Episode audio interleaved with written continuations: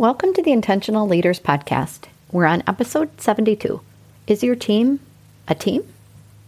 Hi, I'm Cindy, an educator, certified coach, and passionate learner on all things leadership related. It seems like just yesterday I was fresh out of grad school, wanting to make my way in the world, longing to make a difference to people, to team, to the business.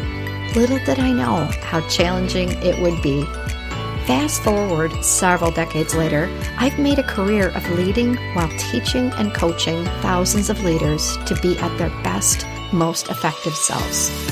Along this journey, I've captured so many insights, lessons, and techniques on how leaders become amazing, and also, as leaders, when we get it wrong. I'll share them all right here because I founded Intentional Leaders to provide easy access to these kinds of lessons and equally important to help you build the presence, confidence, and credibility you need to be the leader that everybody wants to work for. Because I know leadership has its challenges, but learning to lead shouldn't be one of them.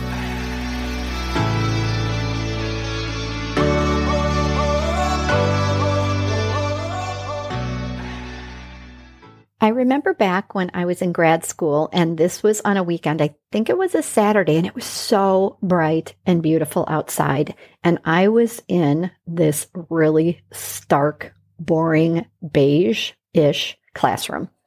Because at the time I went to grad school, there weren't all these amazing options that there are today that make it more flexible for working adults to learn and get an advanced degree. So I was stuck in a weekend degree program, many, many weekends worth of learning and development, and often staring out the window, wishing I was outside. Anyway, I digress. But I do remember the first moment that I learned about Bruce Tuckman's team development model that was developed in 1965. And we had used this uh, particular team development book in part of the curriculum for one of the classes. And I was fascinated because up until that point, I wasn't as aware of team dynamics I just hadn't learned about that yet. I hadn't been exposed to this as an undergrad, which in hindsight was kind of a little surprising given how many psychology classes and teaching classes I took. But anyway, I was so intrigued by learning how teams develop in a very predictable manner.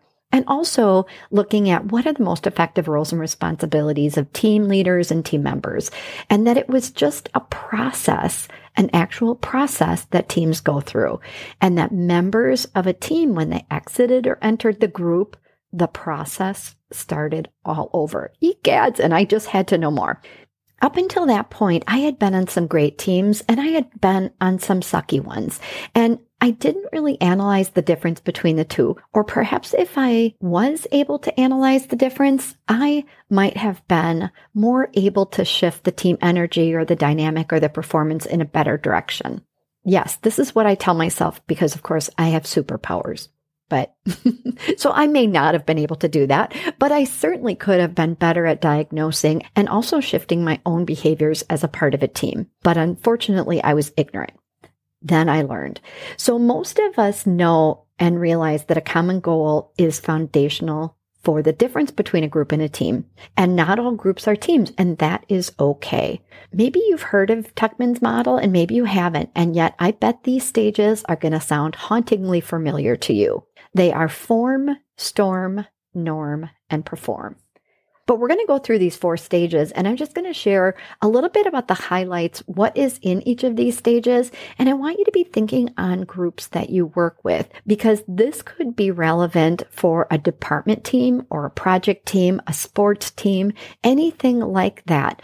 You can assess where you're at in these stages of team development. Forming is the first stage, and that's just what it sounds like. The group is pretty immature, even though there is the start of understanding a shared goal or a collective purpose and also clear roles and responsibilities, it doesn't mean that that is all understood or accepted. And think about the first time when people come together, especially when you're in a project team or maybe you're on a school committee, something like that. The group tends to be a little tentative as well, identifying like, what is going to be acceptable in this group? What is going to be the energy? What are going to be the things that are okay to say and do and not? So we tend to kind of be tentative about what we think is okay. So the group is immature, not immature emotionally, but immature in terms of its development. We are going to blast then into the storming stage. And the storming stage of team development is where the group is fractioned because inevitably when you get more than two people together, let's be honest, there's going to be disagreement. There's going to be some tension. There also may be possible cliques that form when people disagree about priorities or roles or tasks and they don't know how to successfully resolve the conflict within the group. Those cliques might happen if I'm disagreeing with something that's occurring in the group and maybe it's uh, me and bob are talking about it and so outside of the group Bob and I are like, oh my gosh, did you hear what so and so said in the group? Or can you believe we have to do this? Or blah, blah, blah. And Bob and I become aligned. And there are probably other little factions in the group as well that could be forming. Those are indications of the storming stage. Although storming can also be polite and professionally done, but the conflict is unresolved. We don't know what to do with it or how to do it well yet as a group. The great news is if we can get through the storming stage, we get to norming. And norming is when the group is finally gelling. So what we're going to see is increased cooperation and that cooperation does increase because roles and responsibilities and leadership is more understood and accepted we hear it in the forming stage. We intellectually know what it is like, but it isn't till we go through those disagreements and the conflict that we come to accept those. So that really happens in norming also as things stabilize and trust is established, because we know how to resolve conflicts either individually or collectively, you can kind of think of this as almost the heavy sigh phase, like, oh, thank goodness. we came out of that storming stage and we know how we'll communicate, how we'll make decisions. And so those practices are in place to help us as a team. When we get to norming, it doesn't mean we're fully functioning and high performing. That occurs in stage four. This is when we really start operating as a team, meaning there is much more openness to each other and there's actually more flexibility about tasks and roles. There's an attention to both the goals and also the group dynamics. And that's what I see as a big shift from any of the other stages of team development. In the performing stage, we are more aware of how we're operating as a team. We can also then take on more shared leadership and do collective problem solving and shared decision making because there is that emphasis on the collective goals. It isn't just about any one of us individually. We feel accountability to each other and to that shared goal. And that happens in the perform stage of team development. But the really cool part of knowing this model is knowing that as a leader, you can accelerate the development of your team. I know. Isn't that crazy? Like on purpose. And while it's very common just to make assumptions about our teams being high performance, this model helps us to really investigate. Number one, is that true? And number two, how do we ensure that it's true? And how do we ensure that every member of the team is having a consistent experience?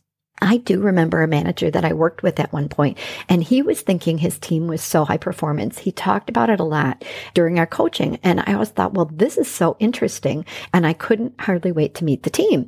And I was going to do some work with them. Working with the team, my observations were a little bit different. And I didn't think they were as high performing as he did. And while they were outstanding as technical contributors and very experienced in their roles, they did not operate with a collective purpose. They operated with individual purpose. And they also demonstrated some really bad behaviors. For example, criticizing their leader behind his back to each other and to me. There were definitely cliques that were formed, and trusting respectful behavior, transparency, and professionalism, hmm, not so much. And I definitely saw that as a pattern, and that pattern emerged very quickly. It wasn't a one time event. So for me, in assessing that team, I would have put them more at forming because I wondered do they even have a collective goal that is clear for them? Or storming because I was really concerned about the constructiveness and respectability of how they addressed the conflict, meaning I don't think they did that well. The other fun part of knowing these four stages of team development is actually exploring the model and the stages with your team. Whether you are in a department or a project team, you can gain so many insights into how others perceive the team. That may be very different from how you see it because the individual members may have very different experiences and insights than the leader does. And of course, those insights may be tucked safely in their brains. So we need to get them out. There are different kinds of assessments you can use to analyze the team behaviors. That's a great starting point and it can really spur some interesting discussion on those stages of team development. But not only that, to improve it and to strengthen it with all of the team members involved. And that's when it's really fun. As the team leader, it's also important to know that your role evolves with each of the four stages. Because think of it, in the forming stage, they need a very different type of leadership than they do in the performing stage. Consider yourself more of a director and more directing in that forming stage. It is about structure and clarity and purpose and practices and all of the foundation and the framework for that team to be successful. And then think about in the storming stage. Very much your role is as a coach and helping people understand that transparency, that candor, that conflict is important and healthy and it has to be done successfully. In fact, I'm going to dedicate my whole next podcast to what things you can do in the storming stage of team development. Then as you go to norming, it becomes more about facilitation because you're seeing role clarity and you're seeing more cooperation. So you get to facilitate and help people to really embrace the goals in a more shared way. Also, probably the practices that the team uses are more in place. There's probably more discipline and structure around them. You aren't creating and directing as much as you're facilitating.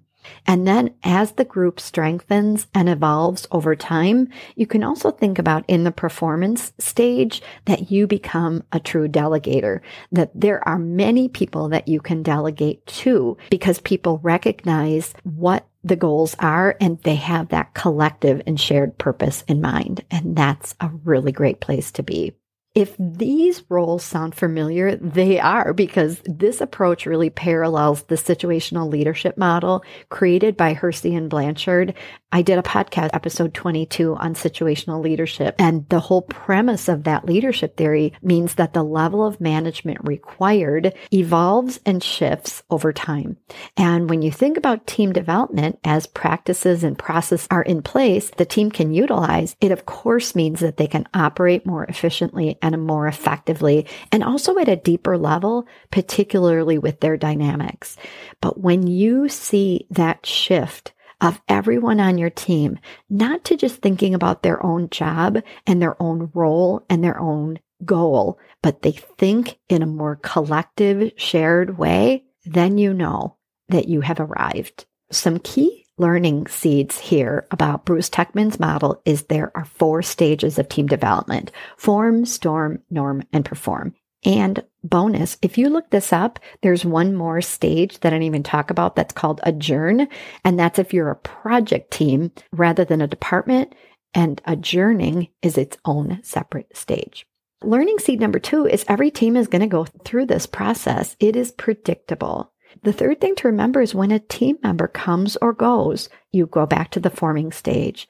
But the really great news is you can accelerate the performance of a team. And as a team leader, your role is going to shift. But rest assured, they still need you. So if this is new information to you, I encourage you to share it with your team. Because when teams find this out and can use this consciously, transparently, and deliberately, it can be a game changer for everyone. And you won't need to put any of those cliche motivational posters on the wall because you will start to see that vision of teamwork come to life in your team, and they will too. If the storming stage of team development sounds icky and scary, not to worry. Next week's episode, I'm going to dive into the storming stage and what you can do to move your team through it and get to norming and performing.